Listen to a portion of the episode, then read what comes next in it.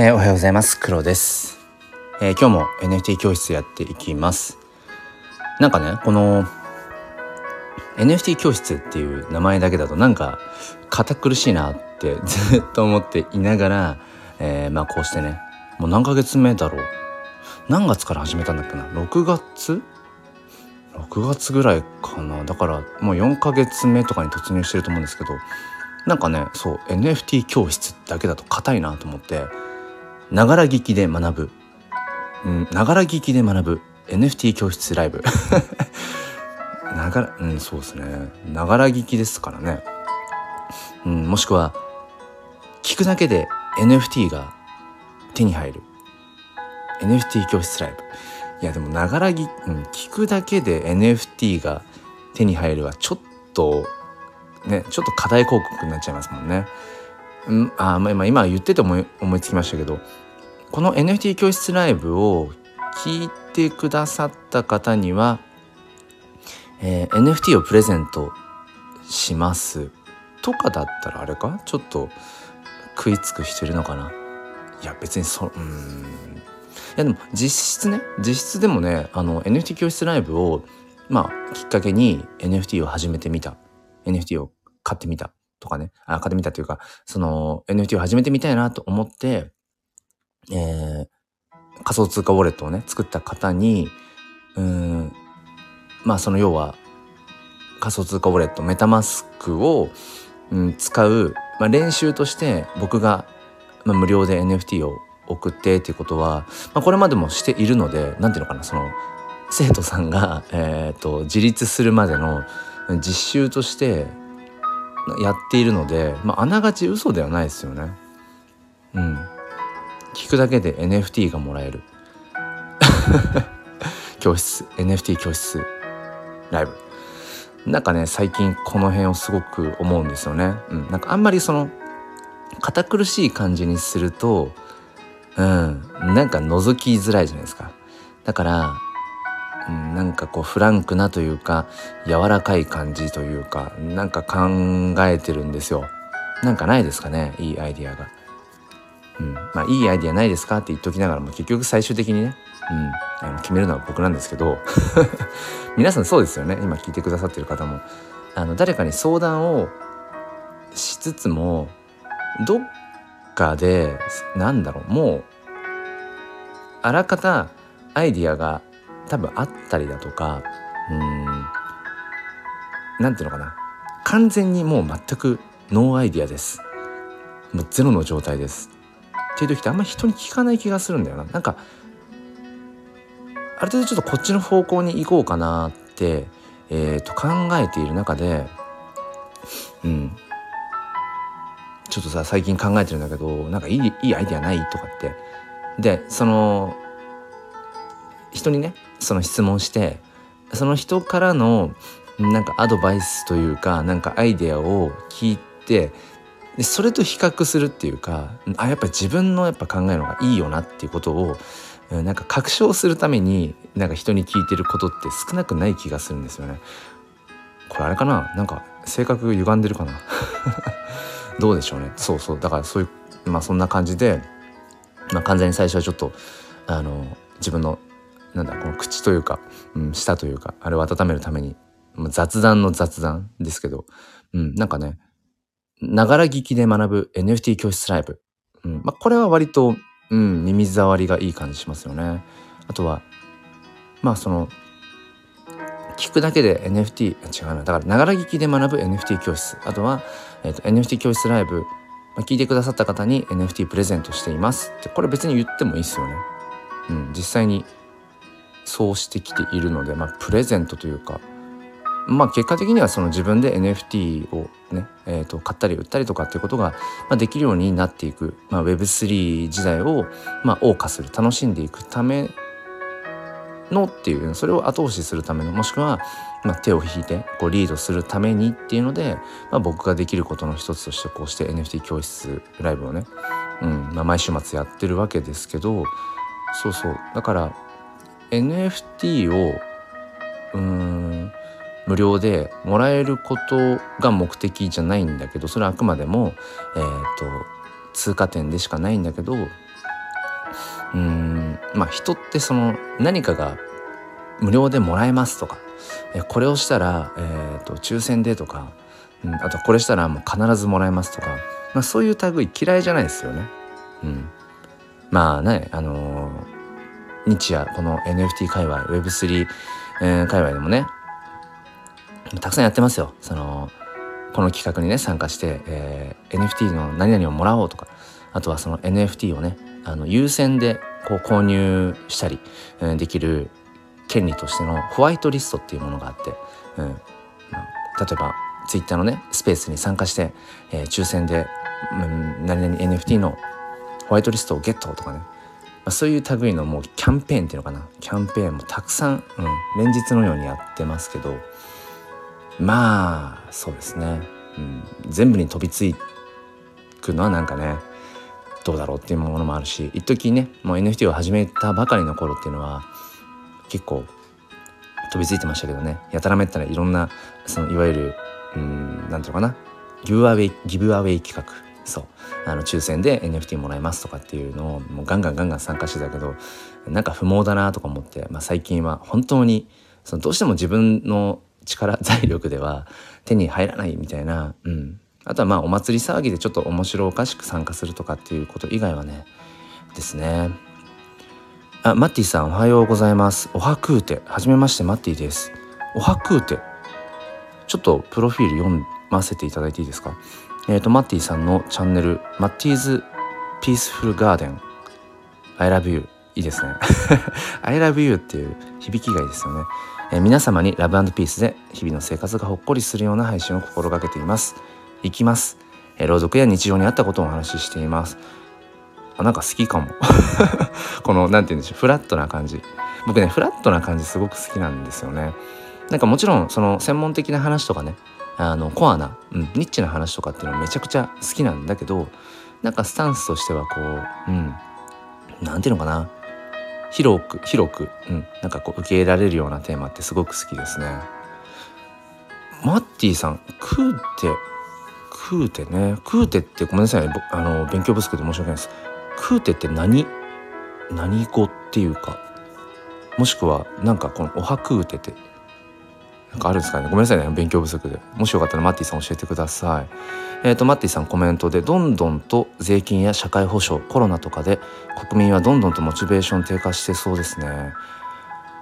はい。なんか本当にもう早々にねすごくこう、うん、深みのあるね話題を振っていただいて、えー、恐縮なんですけれども。あマティさん昔オランダに5年赴任あごめんなさい。イントネーションがおかしかった。オランダに5年赴任してました。その空気ですね。ああなるほど。ありがとうございます。また一つ勉強に。マッティさんはあれですか？ごめんなさいね。ちょっとこのアイコンから見ると一瞬ちょっとこう外国の方？かなと思ったんですけど。マッティさん自身はどこご出身なんでしょうね？うん。あ日本人か。ごめんなさい。あ本当申し訳ないです。いやマッティさんあれですよね。なんなんていうの？こう外国外国人風ってなんかちょっとごめんなさい語彙が乏しいですけど。ね。なんかすごくあのはっきりとした顔立ちで。あ関東ですか？一緒じゃないですかマッティさん。僕も関東ですよ。そうなんだ。ちょっとねせっかくなので話をあのその話題というかね触れさせていただきたいんですけど。そっかそっか。なんかマッティさんはどうですか？最近そのねさっき税金とか社会保障コロナとかでモチベーション低下してそうですねってねおっしゃってて。うん。まあ普段どんなねお仕事とかどんなことされてるのかはちょっとあのまだ僕はねあのちょっとマッティさんのこと分かってないんですけど。うん。まあ、でもそうですよね。国民が疲弊している心身ともに疲弊しているっていうのはまあ間違いではないでしょうね。うん。まあ、僕もまあそうですね。職業柄まあ、子供と関わる、まあ、教育関係の仕事をしているんですけど、うんまあ、やっぱり一番シンプルにこのコロナ禍における何て言うのかなうんしんどいところとしてはその子供とコミュニケーションを取る時にずっとお互いにマスクをつけてなくちゃいけない。でマスクをそのつけていない子に対してマスクをつけましょうとかマスクをつけなさいってことを一日に何百回言ってるか分かんないですよね言わなきゃいけない立場的に。でもね、えーと、子供たちはそのいわゆるね、フリーな時間帯だったらもう全然マスクとかも外して子供同士でめちゃくちゃ近い距離でもうワイワイね楽しんでるわけでいやこれね、うん、学校の中で、まあ、先生がねそのマスクをつけましょうとかっていうことを、言ってどれぐらいね効果があるんだろうとかってことを感じちゃうんですけど、うん。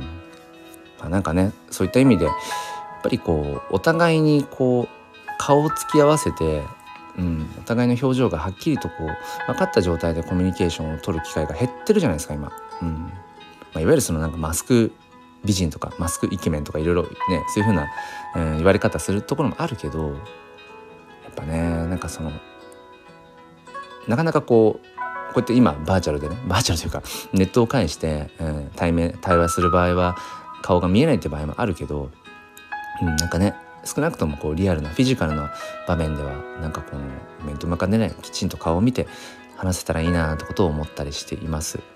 えー、マッティさんがねコメントくださいました。マッティは マッティは、えー、今年1月に会社を閉鎖し会社を10年経営してましたが作行き不安と自分のしたいことのために今は固定のアルバイトとタレント事務所に所属して活動してます。あなるほど。それでまあマッティっていうすごいキャッチーな名前でねやられてるってことですねそうなんだえー、会社10年経営いやーなんかすごい憧れ憧れるっていうか、まあ、僕はずっとね、まあ、いわゆるその雇われ側サラリーマンとしての働き方というのしか知らなくてうんでいわゆるそのマネーリテラシーっていうのかなお金に対しての知識とかっていうのも、まあ、全然ないなってことを数年前に痛感したんですよね。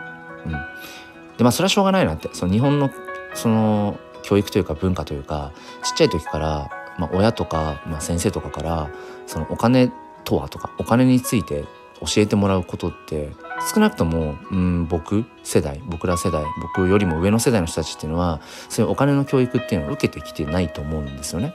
うん、なんかそういう文化がないと、まあ、だから仕方がないなと思うんですけどだから気づいた人からどんどんどんどん学んでいってうん行くしかないと。でもそうするとどうなるかっていうとどんどんそのお金に対しての知識マネーリテラシーのその格差っていうのかな。それが広がっていくっていう、うん、感覚があったりして、うん、でそのやっぱり雇われ側、うん、お金をもらって固定給でっていうその働き方しか知らないと何ていうのかな。なんかこう、うん、っぱりお金についての一一部の部分しか分かってないような気がしちゃって、うん、でこの半年ですねちょうどその NFT っていうものを始めてで最初は NFT を買ったり所有して所有したりっていうだけだったんですけどなんだろうな自分でその自分の表現作品をうんその値をつけて売っていく、うん。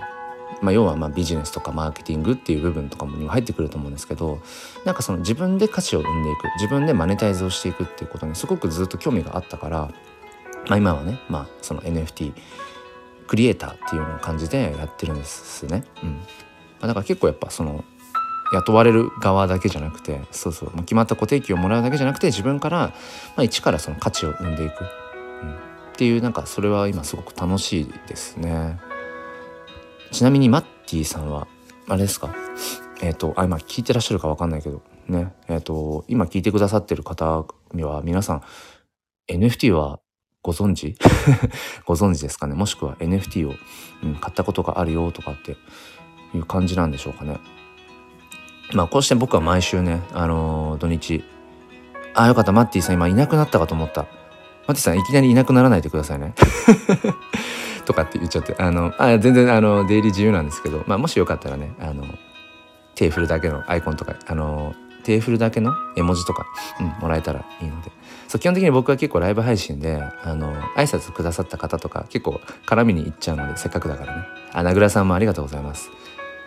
名倉さん NFT そろそろどうですか？そっかマッティさん知らないんですえっ、ー、と、まあ、せっかくなのでねこれもご縁だと思うのでマッティさんなんでこのあの僕のねこのライブ配信に入ってきた感じなのかなって今ちょっと思っていてずっと考えていて何かしら NFT についてどっかでその文字を見たことあるなとか聞いたことがあるなでもよくわかんないからあなんかスタイフでライブで NFT 教室やってるちょっと入ってみようそんな感じですかマッティさん。あコメントくれてた。マッティさん NFT 調べかけてましたが難しそう。うんうんうん。なんだろうと思ってきました。いやーありがたいです。めちゃくちゃありがたいです。そういう方のために僕はもうコツコツとあの毎週こうしてライブ配信をスタイフでやってるんですけど。ってことはマッティさんの中で興味が終わりってことですもんね。調べかけてた。そうですね。どうしようかな。うーん。簡単に言うと簡単に言えるかな。NFT って何かっていうとえっ、ー、と手段ですね手段。えっ、ー、と、まあ、技術というのかな手段として捉えていただければいいかなと思って。でどんな手段かっていうとうんともすると投資とか投機の手段にもなるし自分のえー、何か作った作品商品っていうものを、うん、お客さんとかファンに届ける手段でもあるかなっていうところですね。例えばなんですけど僕は普段写真を撮っていてでその写真それを、まあ、デジタルデータの写真ですね。それを NFT っていううん何て言うかな NFT にするんです。ちょっともう少しもしよければ後々詳しく話しますけど僕の撮った写真のデジタルデータ。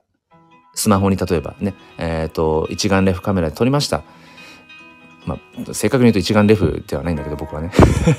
カメラで写真撮りました。それをスマホに転送します。その時点で JPEG 画像なんですよね。その JPEG 画像を、えー、NFT にするんですねそうでその NFT にした僕の写真のデジタルデータをえっ、ー、と例えば世界で供給量一つだけですとかいくつこれを世界のうん今世界の中でいくつこれが供給量としてあるかっていうことを自分で決めることができるんですね。でこれまでだったらデジタルデータっていくらでもコピーができてネット上にある画像とかね、えー、の類って全部誰でも保存ができて使えちゃうわけじゃないですか。まあ、著作権とかあるから本当はダメなんだけどでも物理的には誰でもデジタルデータって、えーと、保存がコピーができて保存ができると。あクリマンジュさんおはようございます。でも NFT という技術は供給量を自分で定義することができる希少性を自分で決められるんですねなので例えば僕が写真撮りましたそれを、えーと、JPEG 画像のデータとしてその NFT にしました。でその NFT はもうこの世界で一つしかありませんっていうふうに供給量を1にしてで例えば1万円で販売したとします。でそれを、気に入ってくださった方が1万円で買ってくれたとします。そしたら僕のその、世界で一つだけですよっていうふうに定義したその写真の画像の NFT はその、えーと、じゃあマッティさんが買ってくださったとしたらマッティさんが所有をしていますよっていうことが証明されるんですね。この僕が撮った写真そのデジタルデータ NFT としてのその所有権所有物として今持っているのはマッティさんただ一人です。うん、っていうことができるのがこの NFT という技術ですね。そうマッティさん著作権みたいな感じまあそんな感じのうん理解でとりあえずはいいかなと思います。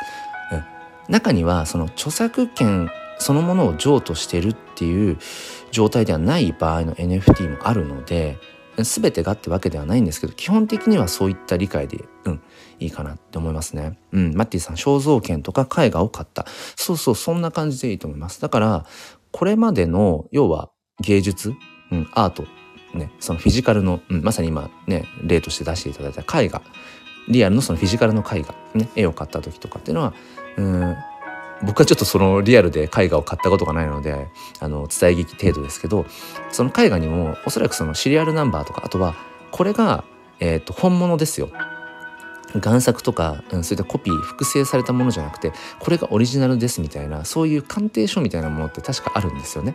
例えばピカソが描いた絵とか めちゃめちゃ高そうだけど、うん、そういった証明書みたいなものが NFT にはそもそも紐づいているっていうイメージですね。あマティさん勉強になります。あ嬉しいです。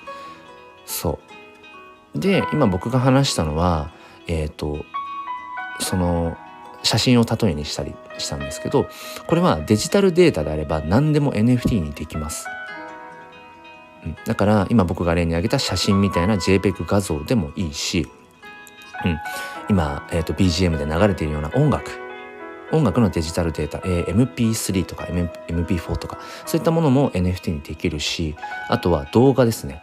動画も、えー、NFT にできる、うん、とにかくデジタルデータであれば、えー、っとまあ、容量は限られてるんですけど基本的に NFT にすることができると。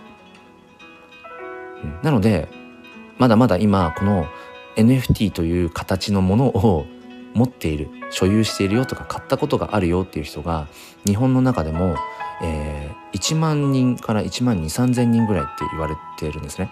あヒロニアさんおはようございます。NFT 伝道師が NFT 教室ライブに来てくれましたよ。もうあの飛び込み講師みたいな感じでいけそうですけど。うん。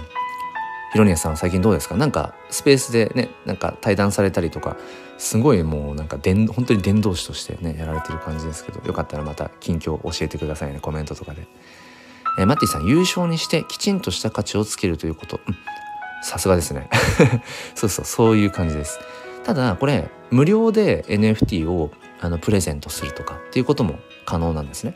うん、例えばこのまず NFT を買ったり売ったり所有したりするためには、えーと、デジタルのお財布が必要です。デジタルのお財布。まああのウォレット？ウォレットって仮想通貨ウォレットとかって言われたりするんですけど、うん、そのお財布がまず必要で、えー、そのお財布の中に NFT とかあとはその NFT を買うためには、えー、現状ね基本的には仮想通貨が必要になってきます。え仮想通貨？ちょっとってちょっと待ってください いや仮想通貨だったらやめとこうかなってちょっと待ってくださいねあの日本円で買ったりクレジットカードで買ったりすることも、えー、一部可能です、うん、あしゅうせいさんおはようございますね、そう、マッティさん、ちょっと怖くなったでしょ、今。仮想通貨って聞いて。そこなんですよね。えっ、ー、と、でも、大丈夫です。大丈夫。うん。あの、なんだろうな。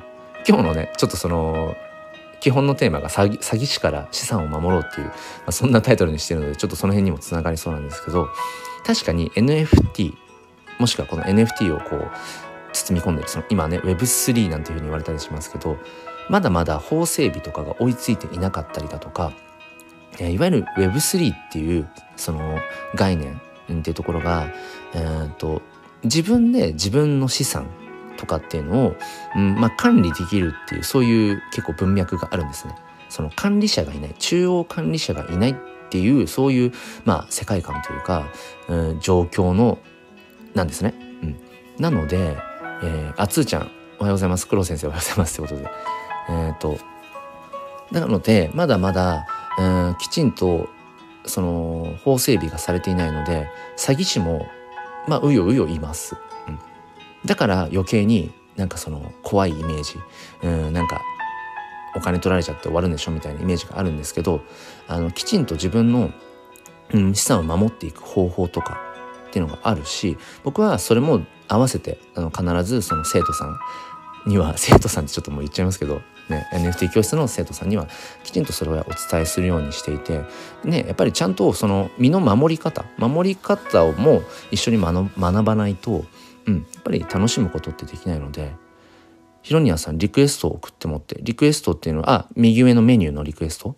あ番号で？あいいです。どうぞどうぞ。答えられればですけど。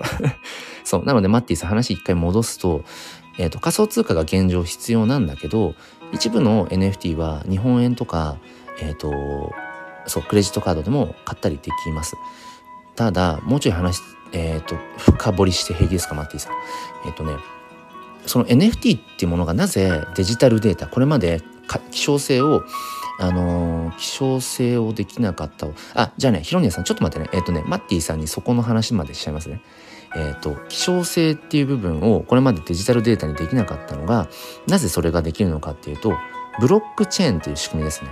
ブロックチェーン、えー、改ざんが不可能とされているブロックチェーンで僕もそのエンジニアとかじゃないので詳しい知識はないんですけど、うん、そのブロックチェーンっていうのは基本的に改ざんができないと。で世界中の複数のコンピューターで、えー、同時に監視し合っているので世界にバーッと散らばっているコンピューターのえっとね51%かな？51%かなんかのえー、っと要は裏切りがない限りそう51%以上のハッキングがない限り改ざんができない。書き換えができないってされているブロックチェーンっていう技術を使っててそう。だから、えーと、基本的には未来英語を誰がこの NFT を作って誰がこの NFT を買って誰に売ってっていうのが全部記録されていくんですよ。そうそのブロックチェーンに種類があって、えーと、日本の限られた、ん、クローズドな中でのブロックチェーンの仕組みを使ったところでは日本円とかクレジットカードで買える。でも僕がまあ基本的に話している NFT っていうのは世界中でつながっているブロックチェーンの話そのブロックチェーンの NFT を買うためには仮想通貨が現状必要だよっていうとこですね。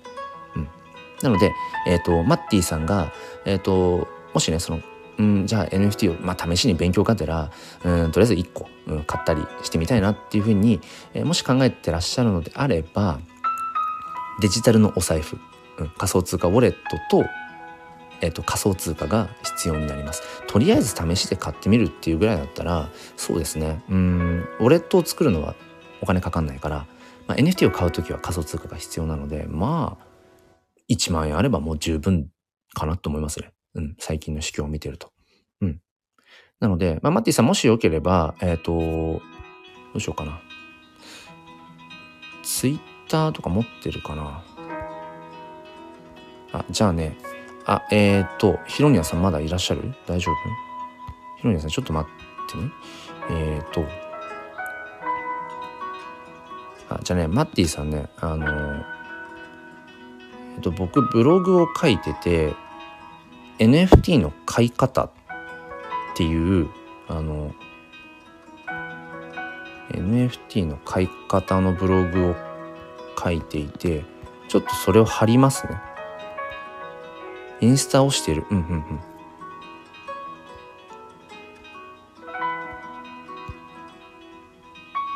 いけるかなこれで。あ、いけるな。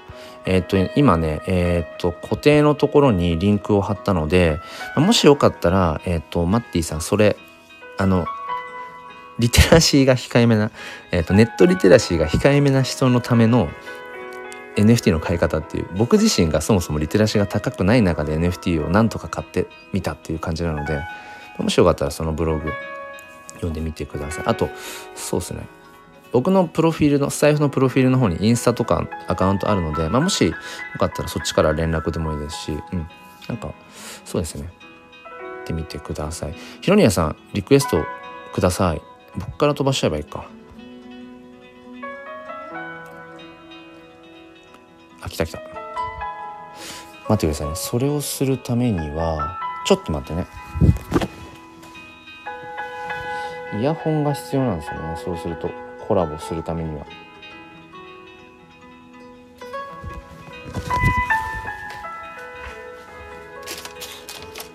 ちょっと待ってね。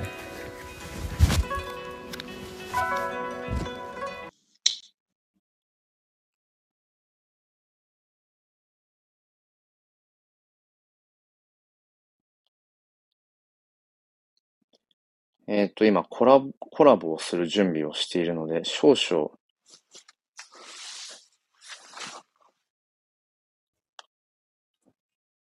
あ、黒さんおはようございます。おはようございます。いやー、ちょっと今日はいけそうだったので、入らせていただきました。ありがとうございます。いや、すごいですね。51%が、うんうん。あの、まで、その、行ったら改ざんできちゃうんですね。逆に。そうそう。なんかね、51%, 51ルールみたいなのがあって、ええ。僕もなんかそこまでその、エンジニアリングとか技術的な部分を勉強したわけじゃないのであれなんですけど、なんかそうそう。それがね、基本的なそのブロックチェーンが改ざんできない理屈っぽいですね。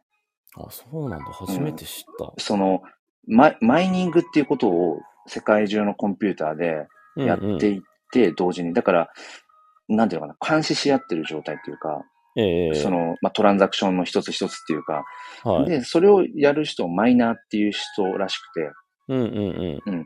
そう。で、なんか、その世界中のコンピューターのうちの、うん、何台あるかちょっと忘れましたけど、相当な数が確かあるんですけど、うん、それの51%のコンピューターがハッキングされるとか、うん、なんかその、うん、うん、その、じゃあ書き換えちゃえみたいな のを51%で同時にそれが起きない限り、ブロックチェーンっていうのは、その崩しようがないらしいですね。へえ、なんかこの間、なんかその、なんだろう、参加者が少なければ少ないほど、うん。かもう簡単に書き換えられちゃうっていうのはなんか見たことがあって、ブログでうん。うんうんうんで、まあ、ただ今の状態だとそれは無理っていううんのは知ってたんですけど、そのパーセンテージとかそこまでは全然はうん。うん初めて聞いて、おお、すごいって思って聞いてました。うんうんうんはいはい。ありがとうございます。あ、そうだ。今聞いてくださってる方、僕とヒロニアさんの声のバランスと BGM とか、もしおかしかったら教えてください。なんか結構そういうのをね、あの、こだわってしまうので。っていうところで、そう。だから、なんかそれで、世界中のコンピューターで、えっ、と、なんていうんですかね、その、監視をし合うために、すごくその、おか、えっ、と、電気量っていうのかな。供給量っていうか、あ、違う、その電気をす、電気をすごく使うらしいんですよね。うんうんうん。うん。それで、なんか、あの、それが環境に悪い。それが環境に悪いんじゃないかってことを、まあ、言う、言う方々も一部いるみたいな話で、で、この前、なんかあの、ブロックチェーンのそのイーサリアムチェーンうん。の、えっ、と、その仕組みが、その POW、うん。P、あ、POW じゃないか。プルーフオブワーク。いいんだ。POW っていう、なんか電気量をすごい使ってしまう仕組みから、うんうん。その POS っていう、プルーフオブステークっていう、なんか電気量を抑えられるようなうんうん。仕組みに変わったらしいですね。なんかありましたね。うんなんかステ,、ステーキングはどうのこうのとか。そうそう。まあ、僕、その、NFT をその買ったり売ったり作ったりっていう、なんか、なんだろうな、こうプレイヤー側からすると大きな違いっていうのは現状ないっぽいんですけど、うんうんうんゆくゆくね、その、えっ、と、NFT を買うときの、特にそのイーサリアムチェーンのうん。NFT を買うときにかかってくるガス代ええ。が、まあ、ゆくゆくまあ、かからなくなっていくんじゃないか、みたいな。本当は今回のその、えっ、と、ザ・マージって言われてるその仕組みが変わった。イーサリアムチェーンの仕組みが変わった、ザ・マージを経て、ガス代が0円になるんじゃないかっていうのを言われてたけど、今回ではなかったみたいな。おーなるほど。そうそう、ことみたいですね。なああの、あれもなんでガス代って言うんでしょうね。手あの、な数料って普通に言えばいいのに。そうですね。多分、手数料じゃないんですよね、あれ。あ、手数料ではない？なんか手数料っていう概念とはちょっと違うみたいで、うん。そのトランザクションを通すときになんかその、なん、なんていうんですか、それこそその、ガス代上げるっていうふうに言いますもんね。言いますよね。電気、電気代がかかっている。まあ、僕もね、ちょっとあれなんですけど、ね、なんでガス代っていうのかっていうところですけど。うん。まあでも、そのなんだろう、手数料を上げれば、うん。早く NFT を買える、うん、うん。その、ことができるっていうのは聞き、まあ実際聞いたことがあるし、うん。まあそれをやるよくやる手法でも言うし、えっと、ね。今、今って何番まで行ったんですっけ？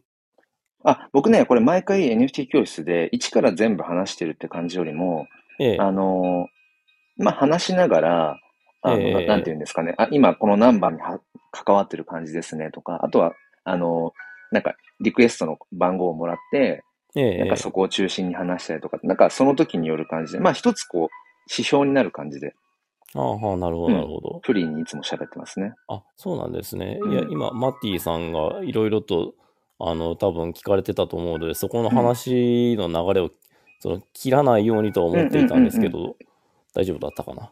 マッティさんはね、あの、本当に今回今、このライブ配信で来てくださって、初めましてっていうところで、で、NFT っていうのを、あの、初めて、初めてじゃない、なんとなく聞いたことがあって、調べようかと思ってたけど難しそうっていうので、この NFT 教室っていうタイトルを見て入ってくださったみたいで、今とりあえず。ず、ええ。まあ仮想通貨ウォレットと、えっ、うんうんうんと仮想通貨が基本的には必要ですよっていうところまでうんうんうんうん。話してた感じですね。ああ、なるほど、なるほど。あれ、うんまあ、実際はね、その、日本円でも、うんうん。そのさっき、あの、おっしゃってたように変えることはできるけど、っていうとこですよね。僕もその、要は OpenSea、ええ。えっ、と、まあ、N、一応、あの、今聞いてくださってる生徒さんたちの あれもあるのでって感じですけど、その NFT を売買するための、えっ、と、マーケットプレイス、お店ですね、 OpenSea っていうのは、うん。うん。で、僕もその OpenSea しか基本的に使ったことはないんですけど、うん。あの、 Binance とかはね、ちょっと見たことあるんだけど、ええ。あとは Foundation とか、うんうん。その辺も見たことはあるけど、基本的にメイン、主に使ってるのはオープンシーなので、う。うんーん、えっ、と、国内で言うとやっぱヘキサ。ああ、ヘキサね。うん。あその、ヘキサはね、僕の、あの、ツイッター仲間がね、うん。しあの、出店しました。あ、本当ですか？そうなんですよ。うんうんうん。やっぱ日本円で完結できるじゃないですか、ヘキサって全部うんうんうんうん。仮想通貨ウォレットも必要ないし。うん。あ、ウォレットもいらないんですか？ヘキサって。いらないです、いらないです。あれ、ツイッタあー、えっとねそうなん、だ。えっと、調べてみたんですけど、えっと、ツイッターはまず連携するんですよ。うんうんうん。、で、えっと、もう僕まだちょっと買買うことはしたことないので、これからなんですけど、うん。えっと、なんだ、なその、クレジットカードで、うんうん。えっと、なんだったかな？んなんかその、ちょっと調べたらこれ出てくるんですけど、はいはい。なんか手続きをすると、できちゃう、買えるっていうことみたいなんです。だから、ツイッターとなんか連携をかける。っていうんところまでは調べて、あと、その、まあ、マスターカードとか、うんうん。多分ビザカードもいけたかな？なんか、まあ、大体のクレジットカードは、うん。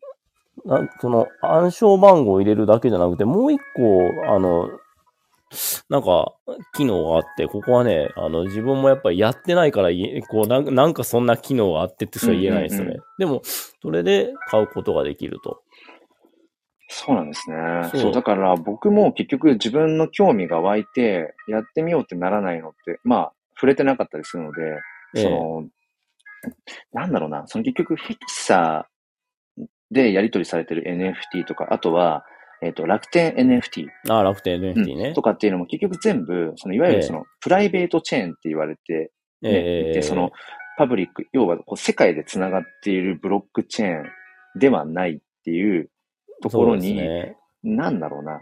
なんか変なこだわりじゃないけど、うんうん。その、どうせだったら、そのメインのね、世界中で繋がっている、そもう世界とこう、もう直結する、えまあブロックチェーンの中で楽しみたいじゃん、みたいなのが、え。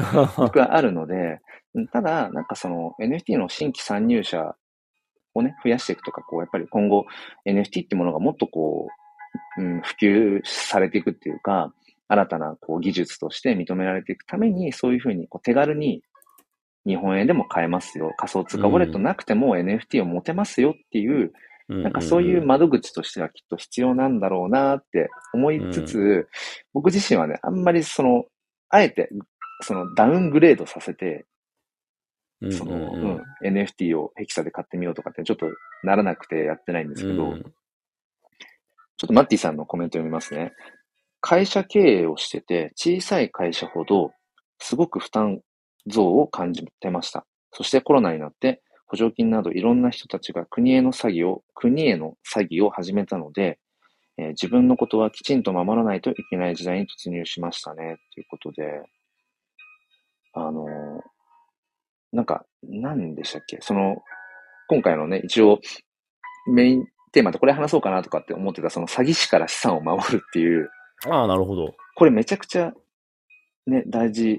そうですね。結局 NFT とかその Web3 って、この中央管理者がいない状態の、要はなんかその自分の資産を自分で管理していく。今結局、まあ、よく例え話と出る、ね、して出るその GAFAM とかもそうだし、うんうんうんうん自分のいろんなアカウント情報、個人情報が、銀行をはじめとしていろんな、えーまあその、なんていうのかな、うん、会社とかグループとかに、まあ、牛耳られているわけで、うんうんうん。この例えばスタイフもそうだけど、もうアカウントバンされちゃったら、僕の今までのね、音声収録とかって全部消えちゃうわけだし、うん。ツイッターのアカウントもバンされちゃったら、それまでのつながりが切れちゃうし、みたいな、うん。そういう、うーん、なんか、なんていうのかな、状況、管理されている状況、自由なようで自由じゃない、うん、うん。ところからもっとこう、抜け出して自由になろうよっていうのが Web3 の文脈というか、流れとしてあるんだけど、でも一方でちゃんと自分の身の守り方とか、自分の資産を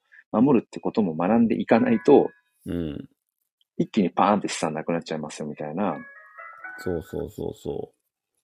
そうなんですよね。そこはやっぱり、なんだろう。その Web3 とか NFT の、まあ大変さではありますけど、でもなんか、なんだろう。すごく難しそうで、うん。実は、実はなんか基本中の基本ができてれば、ある程度防げるっていうのもありますよね。そうですね。その、うんなんだろう、なんていうのかな。あの、僕とね、なんかネットのことは、なんか、まあ、やっぱりちょっと勉強もしとかないかんわなって、その、全然 NFT とは関係なくて、ずーっと昔に。思ったことがあって、ほんでね、どれだったかな？あった。あの、10代からの情報キャッチボール入門って本読んだんですよ。はいはいはいはい。それってその子供用に作ってあるからきっとわかりやすいだろうなと思って買ってみて、うん。使えるメディアリテラシーっていう本をはい、めちゃめちゃわかりやすかったです。うーん。で、そこにまあ書いてあったのが、あの、情報、そのなんだ、情報を扱うインターネットを扱ったりって、その、勉強しないじゃないですか。うんうんうんうん。あの、例えばご飯を食べるのは、あの、こういう食べ方するんだよとか、外に出たら、あの、右見て左見て、で、気をつけていくんだよとかいうのは、まあ、あの、ね、こう、親から教えてもらったり、まあ、学校の先生が教えてくれたりとかするけど、その時間って、その時間というのは、その、例えば、まあ、ご飯を食べるだとか、その、外で歩くだとかっていう時間よりも、何より一番触れてる時間が多いのはメディアに触れてる時間だと。うんうんうん。あの、テレビ見る、見たり、インターネット使ってるっていう時間が一番長いけど、うん。その時間、長い時間に対して勉強してる、その誰かから教えてもらった時間っていう比率は、めちゃめちゃないよっていう、うんそういう書き出しから言ってんですよ。で、その、もういろんな情報が流れてくる中で、大事なのは、自分で本当にそうかって思って、ちゃんと自分の目で調べて、見たり聞いたりする、しながら確認していくことっていう。うんうんうん。これめっちゃ、その今の Web3 に当てはまるじゃないですか。いや、そうですね。そう、本当に自分でちゃんと、その、まあ、こうやって、こう、例えばこういうふうに、し、詳しい方に直接聞くっていうのも自分で調べていくことに入るし、うんうんうん。だから、なんか、そういうので、あのーなんちゅうのかな。そ、そこが高まっていけば、詐欺師に引っかかるっていうのもうん減っていくでしょうし、うんうん。とかいう感じで。本の、あ、本のタイトル？本のタイトル、10代からの情報キャッチボール入門。使えるメディアリテラシー。えっと、作、著者は下村健一さんっていう人ですね。これ、つーちゃんね、早いんですよ。あのもう気 気になるものがあると、もうポンってすぐ、もうライブ配信中とかにポチってたりとか。そうそう。あ、マーティンさんありがとうございます。そう。すごいな。そうなんですよ。んそう、今、だから、まあ、まさにちょうどね、今、今日、なんとなくメインで話そうかなと思っていた、その詐欺師から資産を守るっていうところで、あの、え僕普段からやっぱり、その子供と関わる仕事をしてるっていうのもあるし、めちゃくちゃいつも思うのが、その、人間がその性悪説、性善説ってあるじゃないですか。えーうん。うんでもそれ以前にその性弱説っていう、うんうん。あの、いや、そもそも人間って弱いっていうか不完全で、うん。あ、つーちゃんポチってる。もう、そのもうそう、あ、そう、マッティさん、あ、とんでもないです。そう、それでね、うん、なんか、もそそのそもそもヒューマンエラーって絶対起きちゃうから、うん。うん、だからそのヒューマンエラーを潰していこうとするのは、本当根性論とかうん。でしかないから、そのヒューマンエラーはどうしても起きちゃうから、もうヒューマンエラーが起きちゃうことを前提として、それがなかなるべく起きないようなシステムを作っていく。ううん。ん。だから人間がミスしちゃうのは人間のせいじゃなくてそのミスをさせてさせてる環境のせい。っていう考え方がめちゃくちゃ僕は好きで好きっていうか、うん、だから例えば子供が問題行動を起こしてしまう子供ってその子供が悪いんじゃなくて問題行動をさせている環境を疑っていく必要があって、うんうんもしかしたらうん。家庭環境の何かかもしれない、うん。えーその子自身が何か困っている。まあともするとちょっとそのうーん困り感を持つようななんだろうな、勉強に困難さを持ってるとか、うんうんうんもしかしたら親から気づかれてないけど、うん、ものが見えづらいのかもしれないとか、ああ、なんか子なるほど。供自身に困り感があってその問題行動に移ってしまう、周りからすると。うん。なんかいわ例えばその落ち着きがない子とかって言われるような子とかも本当はその子は全然自分にとってはそれがスタンダードで動き回りたくて動いてるだけなんだけど、うん、なんかそれをこう今は静かにしなくちゃいけないんだっていう環境に置かれちゃうと、うん。目立ってその子が問題行動を起こしてる子に見えちゃうみたいな、うん、だからなんか結構環境を見ることを自分も気をつけててでその、この NFT 関係 Web3 のね、ええっと、詐欺師から身を守るっていうところでもやっぱりそのヒューマンエラーは絶対起きちゃうので経験どんなに経験があって知識がある人にも。んそうですねなので、えっとそういった意味でシステム、えーシステムの方で考えた時に、まあ、僕も使ってるんですけどそのハードウェアウォレットうんうんうんう。うんんを、まあ、基本的にはあの必ずこう防防衛の策として話を出すようにしてるんですね。うんうんうん。あれはね、もうだ誰しも言ってますね、うんハードウェアウォレットは。ヒロニアさんはあのどうですか？そのハードウェアウォレットとかなんかその対策とかしてたりします？うん。僕の対策は、うんあの、大きなものに手は出さない。これもシステム的な話で、うんうんうんうんあの、とにかく、まあ今、あの、CNP とか CNPJ とか、うんまあ、持ってますけど、その、あれって元々の元ではめっちゃ安いじゃないですか。そういうものに、こう、ちょこちょこちょこちょこっとこう、買って楽しむっていう感じですね。で、えっと、あとは、僕の対策は、やっぱり、その、信頼できる人にしか行かない。うんうんうんうんこの人大丈夫っていうふ人の、その、うんなんていうのかな、情報を、まあ、とまあ、持ってきてるっていう。だから、えっと、まあ、時々、その NFT 関係で、なんかありとあらゆるなんかこう、ギブ、えっと、プレゼント企画にうん。参加してる人いるじゃないですか。うんうんうんうん。ツイッターで、あの、はリツイートしてて。うん。だから、で、なんか、まあ、だから、それは危険だなと思ってて、うんうんあの、なんだ、そ、そのペッサムさんの、あの、うんうんうん。詐欺られた事件も、はい。その、この人だったらまあ大丈夫かなって言っちゃったところにうん。ミスがありましたって言われてたので、海外系のね、なんかプロジェクトでリンク踏んじゃったっていうふうに言われてましたし、うん。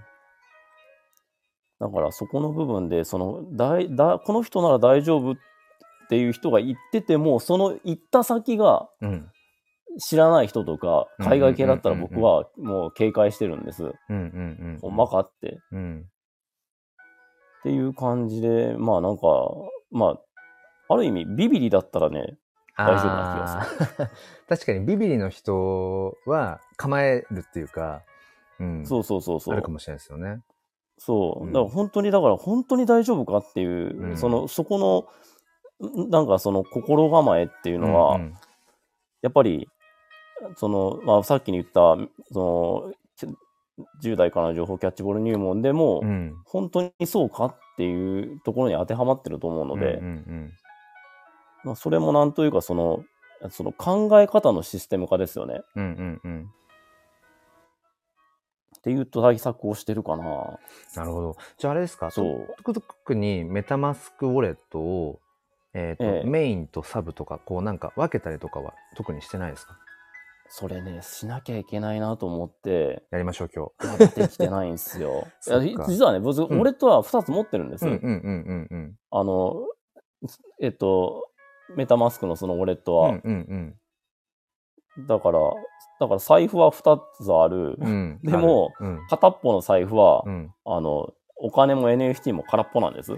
それ、せっかく今これね、教室であの、今学び合いって感じなので、ちょうどいい事例だと思うんですけど、ヒロニアさん、ええそれ、もう一個用意してあるウォレットに、ええ。その用意はしてあるんだけどの先に一歩進まないのってな、なんで？えっとねなんでかというと、うんもう片っぽのウォレットで、うんうん。あの、例え、えっとな、だったかな、え最近だったら、うん。青パンダパーティー。のホワイトリストだったっけな？あれですね、新しい NFT のその、まあ、コレクション、プロジェクトの、えっと優先購入そうそうそうそう、NFT を、ホワイトリストっていうのはね。そうん。そう、NFT を、まあ、あの、うん予約、予約権ですね、予約権。うんうんうんうん。で、えっと、それを、あの、まその購入するのに、えっと、その自分のウォレットアドレス、あの、つなぐじゃないですか。うんうんうんはい。その、つないじゃった時に、うん。あの、その、対象となる NFT が入ってなかったら、うん。それってどうなるんだろうっていうところで、うんうんうん。まあ、聞いてみりゃいいんですけど、うんまあ聞いてみよう、それやっぱり。えっ、と、あの、僕もその、えっ、と、メタマスクウォレット2つあって、ええ。えーで、さらにハードウェアウォレットで3つの財布を使い分けてるんですね。うんうんうん。で、もう常にその前線にさらささらされてる、何かと接続する、何か売買するっていうメインのウォレットには、うん。まあ、変な話、その、まあ、ちょっと取られちゃったりとか、まあ、なくなっちゃっても、まあ嫌は嫌だけど、うん、まあ、しょうがないかなとか、あとは、今、うんうん。ヒロニアさんがおっしゃってたみたいに、そもそもそのお財布、ウォレットの中に、この NFT が入っていることが条件だよっていううん。状態で繋がなきゃいけないみたいな NFT の類は、まあ、メインに入っていたりとかっていうのがまずあって、うんうんうん。でえっ、と、で、サブのメタマスクウォレットの方に、うん、基本的には触れない。えーたまにちょっとその、この NFT を紐付けることでできるゲームとか、うん、ううん。ん何かとこう、時々外部と接続する必要のある NFT みたいのは、メタマスクのサブの方に入れてて、うんうんで、もうこれはもう、えっ、と、絶対取られたらもうアウトだ。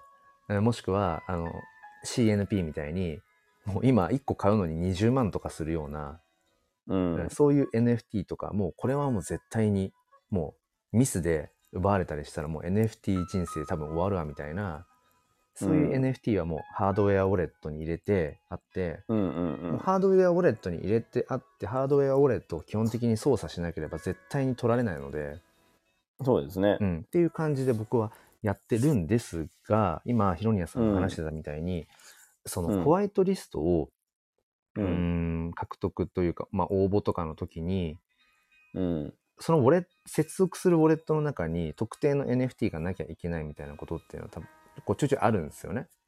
あるあるあるある、うんありますね。うん、で、最近だからその辺で僕は、うん、なんかリスクというか、うん、どうしてもそのうんウォレットを接続するとか、この NFT が必要ですみたいなあたりから、やっぱりセキュリティ面のなんうんか課題っていうか矛盾っていうか、うん。なんかね、その辺はどうしたらいいんだろうなってことは最近思ってたりして、ただ、あのうん、スナップショットみたいなのあるじゃないですか。うんうんうんうん。その、ウォレこの、この日に、このなんかウォレットの中にその NFT があるかどうかをこう、チェックしますみたいな。なんかそれが済んでいれば、うん。NFT を移動しちゃってもね、えっ、とね、原理的には大丈夫だったと思うんですよね。あそうなんですね。その向こうがその、スナップショットみたいな感じで確認をするのであれば、それでいけるはずですね。うんうんうん。そう。いや、だから、多分だから、うん。なんかもう普通にその素人感覚で考えても、うん。あの、もし NFT を別の財布に移動したんであれば、うん。まあじゃあそれでもう一回、あの、やってくれれば大丈夫ですよっていう感覚なので、うん。うん。そのや、そういうふうにしちゃったんですけど、どうすりゃいいですかねっていうふうに多分聞いたら、あ、こうしてくださいって答えてくださると思うので、うんうんそれはもう移動させた方がいいですね。そう思いますね。だから、なんだろうな。ヒロニアさんがね、いうんどれぐらいこれ NFT をこう数としてお持ちかはちょっと把握はしてないですけど、その、基本的にこう買った NFT うんをもう、なんていうのかな、入れっぱなしにせずに、うん、うんなんかそのもう一つのメタマスクウォレットなり、うんまあうんできれば理想はね、ハードウェアウォレットですけど、でもそうですね。NFT を移動させるときに、そのガス代がね、かかってきたりとかも、そういう問題もあるのあ、で、そうそうそうそうそう。あの、まあまあ、ね、あの、ちょこちょこ積み重ねでかかってくるので、ですよね。うんそういうそねこ、そこもある、そこもある。うん、多分ね、その、ウォレットを分けてるけど、NFT をその移動させづらい要因としてね、それあるんですよね。ガス代がかかるっていう。そう。うん。それも、その、なんだろう、重ねていけば結構な額になると思うんで、うん、うん、うん。だからそこもありますね。そうなんですよね。だから、なかなかこのセキュリティ面、分かってるんだけど、なかなかっていうのが、あの、多分現状で、で、僕もハードウェアウォレットの存在とか、その詐欺の存在とかっていうの NFT 始めてすぐにやっぱ知ったけど、実際にじゃあ、えっ、と、ウォレットを分けて、その、買う用のお財布で NFT 買いました。うんうんうん一、回買う用のお財布に入ります。その後、うんもう一個の、基本的にお店には持っていかない用のお財布、保管用のお財布の方に移動させますっていうのを実際にやっぱりやれ、やるようになったのって、だいぶ時間かかりましたね。やっぱり思い越しがなかなか。うん。ただ最やっぱそうなんですね。ただね、最近、えっ、と、オープンシー、その NFT を買うね、えっ、と、うんうん。マーケットプレイスの方がなんかちょっとこう仕様が変わって、うん。お金を出すお財布はこれなんだけど、うん。買った NFT を別のお財布に入れますかっていう選択がうん。できるようになっているので、あ、そうなんですか？できるようになってるので、へえ。そうなんですよ。なので、えっ、と、メタマスク、お財布 A を持って行って、お金が入ってる A を持ってって、じゃあこの NFT くださいうんうん。って買った時に、でも入れるのは B のお財布です。っていうことを選択できるようになってるので、うんうんうんうん。それをね、使っちゃうと、まあなんだろう、単純に。に手間が省ける。おー。ガス代もその時かかってないのかな？移動、移動の分。要はショートカットで、ええ。ちょっとね、それは実験できてないんですけど、ええうん、もしショートカットしてるからガス代がかかってないとかだったら、その方が、それ楽ですよね。買う時にうん。別のウォレットにもう保管しちゃいますっていう。あ、そういうのがあるんですね。うんうん、それは初めて聞いたな多分ね、つい最近ですね、その仕様の仕様の変化ですか？うんだから、もしかしたらちょっとそのセキュリティ面で、えっ、と、ええいいつもその売買、やり取りをしている、だから危険にさらされている可能性のある、ええその、ウォレットじゃないところにその NFT を保管するっていう、うん、そういう多分意識が、オープンシー側とかにもね、もしかしたらうん。あるのかな、みたいな。もしくはその買って、その買った NFT を誰かにそのまま直接プレゼンプレゼントしちゃうみたいな、そういう使い方も。うん。それこそ、あの、バーでね、あの、知らない子、うんうんまあ、例えば女性がいて、あの、ええ。あ、じゃあ、ああの方に、みたいな感じで、あの、あちらからです。カクテル、そう、カクテル一つ、みたいな。なんでそれを日曜日の早朝にって話ですけど。そうそう。なんか、そんなようなこともできると。うん。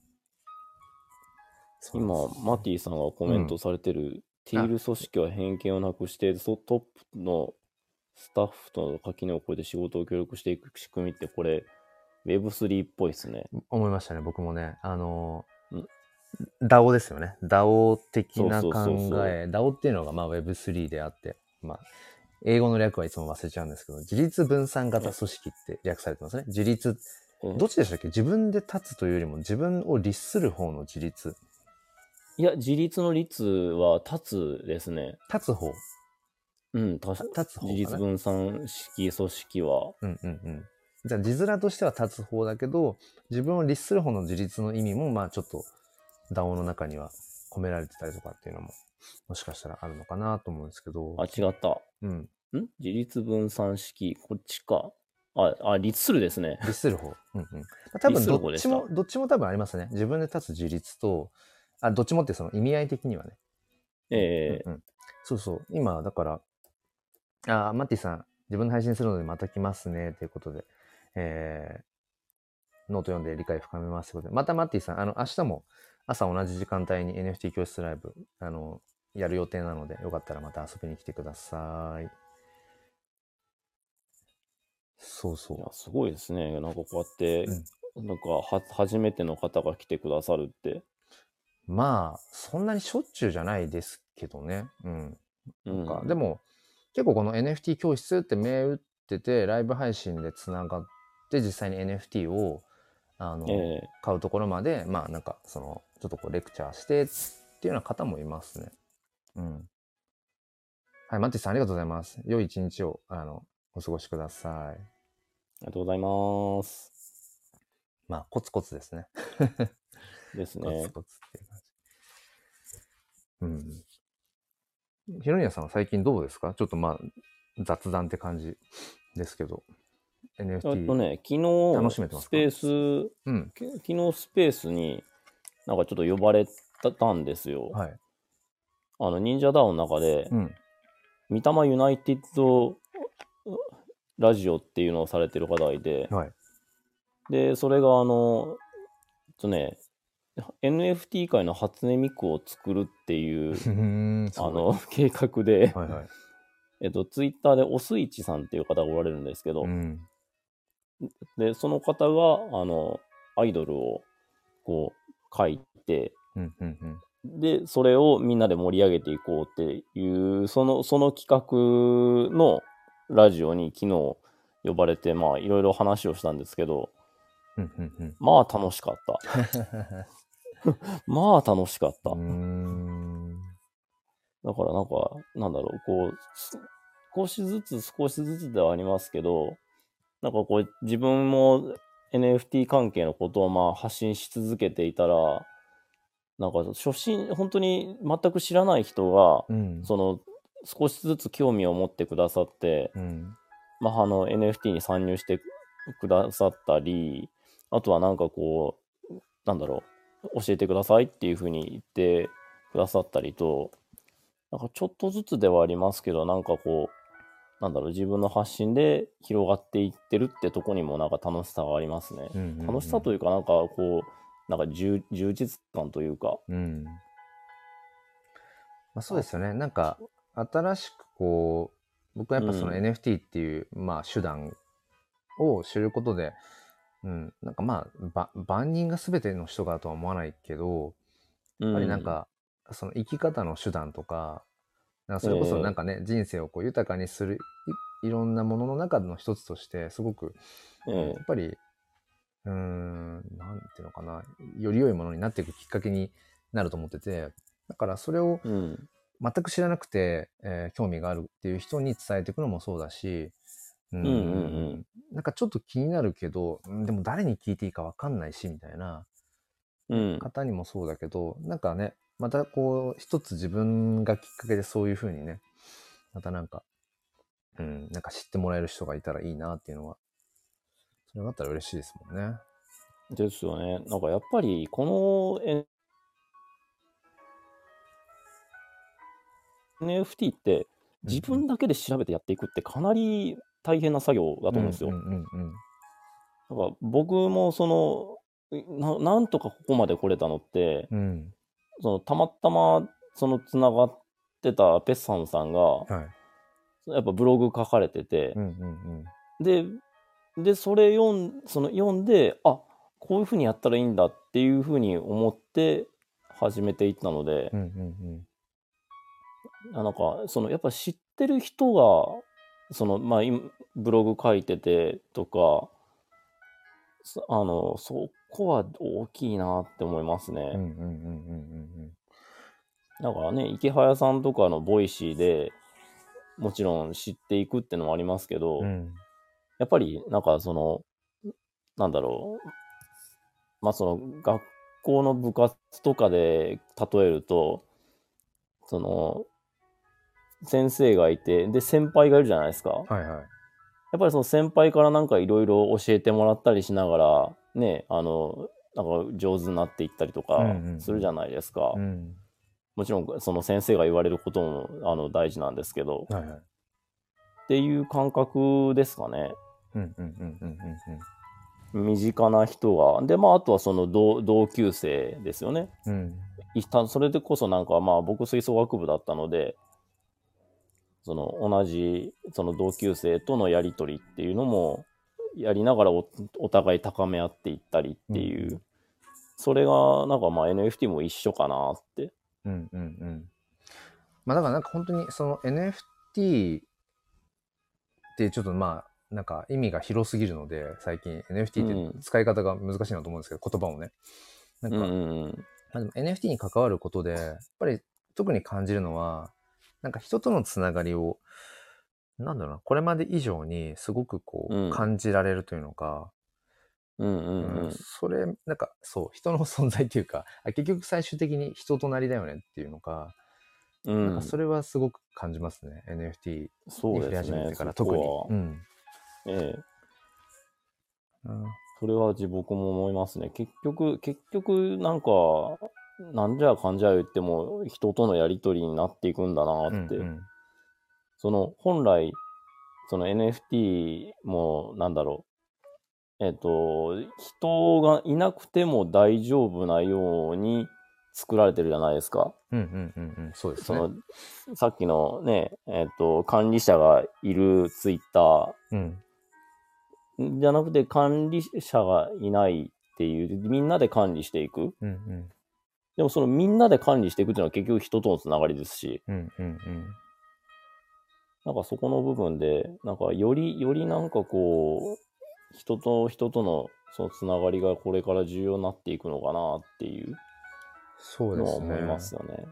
なんかそのよく使われるその言葉としてその Web3、NFT のやつその何だったかな？トラストトラストネスレス あのな、そもそもなんすか？またあーはじ、初めて聞きましたよ。あのそもそもその人を信じるとか疑うっていうことがひあのいらなくなっていくっていううん考うんうんえ方で、ちょっと今言葉があったかわかんないんですけどトラストレス。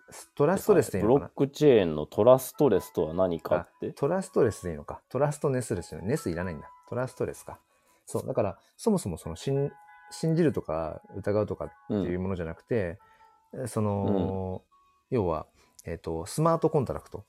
その NFT とブロックチェーンの、そのもう、要は組み込まれているシステムに委ねてしまって、うん、その NFT って結局全部ブロックチェーンにやり取りがね、書き込まれているので、うん、基本的にその嘘がつけない。うんうんうんってことは、なんか、そもそも、その、この人嘘ついてるかどうかなってことをうん。うん、疑う必要がないっていう、ああ、なるほど、なるほど。うん、そもそもそういう概念がいらなくなっていくっていう。だから、その、結局さっき話に上がった DAO、自立分散型組織なんていうのも、ええ。中央に人がいないっていうよりも、その、中央が人じゃなくてえ AI とか、プログラムが管理していくっていう、だ完全にその管理、管理する何かがいないっていう穴が開いたドーナツ状態っていうよりも、中央にいるのが人じゃなくなっていくっていう、なんかそういう意味合いが本来の、なんか DAO みたいなところがあるみたいで、だからうん究極の DAO は中央がプログラムで、周りにいるのもプログラム。うん。もうそこまでいくとちょっともうわけわかんないんですけど、概念がわかんないんですけうんど、そう。あの、だから、もう全部プログラムとかそのスマートコントラクト、あらかじめ、えーこれをうん A をしたら B になって C になりますよみたいな、プログラムえでこう書き込まれたもののシステムの中で、究極的にもし人間が生きていくことになったら、えそもそもそこにその信じるとか疑うみたいな捉えが、概念がなくなっていくっていう。うん、だから。まあ、詐欺師がね、まあ、ごめんっていたりとかって、まだまだそういう状況ではあるんだけど、Web3 っていうところでも、うん。一方でやっぱその、うん、基本的にはそのブロックチェーンに刻まれていくものっていうのが全部保証されているものだから、なんていうのかな、よりやっぱりその、うん、余計なことをそこまで考えずに人とつながっていけるっていう、うん。なんかね、そういう、うん、あ新たな、なんて言うんでしょう、うん 理想というか、うん、いや、いや、わかりますよ。ううん。ん。そのさっきの言ったのも、そのシステムエラーをなくすっていう、あ、システムエラー違う、ヒューマンエラーをなくすっていうところにもつながっていくわなってうんは思いますし、あの、嘘がつけないうん。世の中、うん。まあ、ただ、まずあれなんですよね。詐欺師たちって、その、そこをまたさらにこう、乗り越えてくるかえら、え難しいところではあるんですけどね。そうなんですよね。だからさっきね、あの、ヒロニアさんが、なんだろう、そもそもあの大きいものには手を出さないように、あと、ええ。なんかちょっと、あこれは怪しそうだなみたいな感じがしたら手を出さないっていう話をされてたりとか、そのビビリだったら、なんかあんまりその詐欺師に引っかかりづらいんじゃないかっていうお話をされてて、ええ。もちろんなんかそれもありあるなと思いつつ、ただどうしても人間なので、えっ、と、その、それこそさっきのその信頼っていう話とちょっと矛盾しちゃうけど、ええ。これは信頼ができるっていう確証があればあるほど、逆にそれが盲目になりやすい部分だったりもするので、うん。そもそもなんかもうそういう自分のその感情とか信頼できるかどうかみたいなもう話を取っうん。払ってできるようにっていうところで、うん、僕はどっちかというとやっぱりそのあこの人信頼できるなみたいなのを逆に強く思いすぎてしまう傾向もあったりするから思い込ん思い込んじゃうっていうかそれが相手が人じゃなかったとしても、これ大丈夫なはずだ、経験的にみたいな絶対思い込みが人間あるので、無意識に。なのでね。れが自分は顕著にあるタイプだと自認してるから。そう。うんだから余計にシステム面でっていうのでもうそのメタマスクウォレットを分けるだけじゃなくてもうハードウェアウォレット。うん。で、ハードウェアウォレットは結局そのコールドウォレットって呼ばれる、その、ネットから基本的に遮断されている状態なので、そうですね。うんウイルスにもかからない、基本的にはね。とか、そう。ただ、メタマスクウォレットはブラウザ上にあるから、あの、そのスマホなりパソコンなり、そのメタマスクを入れているデバ,、えデバイスそのものがウイルスにかかっちゃうと、えあの、そもそもハッキングされて根こそぎ取られちゃうみたいな。だから、メタマスクを分けてるだけえでは、まあ、全然十分ではなくて、うん。まるっとやられちゃったら、サブの方のメタマスク、保管してる用のメタマスクの方も取られちゃうから、うん。そう。だから、やっぱり一番鉄壁な、うん、防御を考えると、その、ハードウェアウォレット、うんうんうんうん。になってくるってところで、自分はもうそれを、一番最大の手段を自分は取ってるって感じですね。うん、うんまあでもそこ、そこがまあやっぱ一番ですよね。もうネットから遮断しとくっていう。で、さらに言うと僕は、えっと、Bluetooth のハードウェア、あの、なんだっけ、パソコンにつなぐタイプのやつと、うん。Bluetooth のやつで2台持ってるんですけど、ハードウェアウォレットを。おお、すごい。うん、あの、万が一その、で、メインで使ってるのはハードウェアウォレット、Bluetooth 機能付きのハードウェアウォレットを、えっと、メインで使ってるんですけど、万が一それが壊れたとか、あの、うんまあ、紛失、うん、したときに、うんうんうんもう一個のハードウェアウォレットで、えーっと、資産とか NFT を復元させるために、ええ。もう一個持ってる。あ結果的に2個あるって感じですね。最終的にそのやっぱ Bluetooth の方がいいなと思って、最近買い足したので、うんああ、なで。Bluetooth だったらもうさらにその、なんだろうな、パソコンにこう直接つなぐみたいな手間がないので、うんうんうんうん。うんまあ、よりこう遮断されてる状態っていうか、ああ、なるほど、なるほど。うんですね。だそうか、そうんうか。だからまあ、折に触れて、僕はその、うん、Bluetooth 機能付きのハードウェアウォレット、まあ、ちょっと2万2、3000円するんですけど、ええええうん、まあでも、そうですね。うん。まあ、用意、最初に用意しちゃえば、あとはもう、なんだろう、それが習慣になっちゃえば、その買った NFT をハードウェアウォレットに入れていくっていうのが習慣になっちゃえば、うん。そうそうそう。と思って、なるべくこの最初の段階で、一応ね、アナウンスはするようにしてるんですけど、まあなかなかね、とはいえ思い越しがっていうのはやっぱあるので、まあ、そうですよね。そもそも NFT を買うっていうこと自体が、うん。すごくハードルの高いことだなとも思いますし、うん。まあでも、なんだろう、あのーなんか事故しないゆだ、事故してても大丈夫なようにくるの車の保険に入るのと一緒で、うんうんその NFT も事故をする確率は必ずあるわけだし、うんむしろなんか外でその運転してて事故する以上にうんうんうん。あるから、うんうん。そこはやっぱり買っとかなきゃいけないなー って思いながら、思いながらっていう。そうなんですよね。だから、なんかね、あの、ヒロニワさんを前に、なんかちょっとポジショントークとか、んな感じになっちゃうけど、でも、うんやっぱり、なんでしょうね。うーん、やっぱ、実際に使ってる側から、立場からすると、なんだろうな。やっぱり、うーん、それこそさっきのトラストレスの話にもつながりますけど、なんか余計なことを考えずに済む。うんっていう意味で、もうだからハードウェアウォレットにも一方的に入れる。で、ハードウェアウォレットうんうんうんで基本的にその承認とかっていうのはもう基本的にしない。しないと。でしたら絶対に事故らないからえっていううん中でよりこう、なんていうのかな。その楽しめ、楽しみやすいっていうか、なんだろうな。うん。まあだから、あの、なんだろう、その、まあビクビクしなくても、こあの大事なのはこっちなんだからっていう。そうそうそう。だから、あの、それこそパソコンの中で同時にたくさんタスクを立ち上げて、ウィンドウ立ち上げたらどんどん重くなるじゃないですか。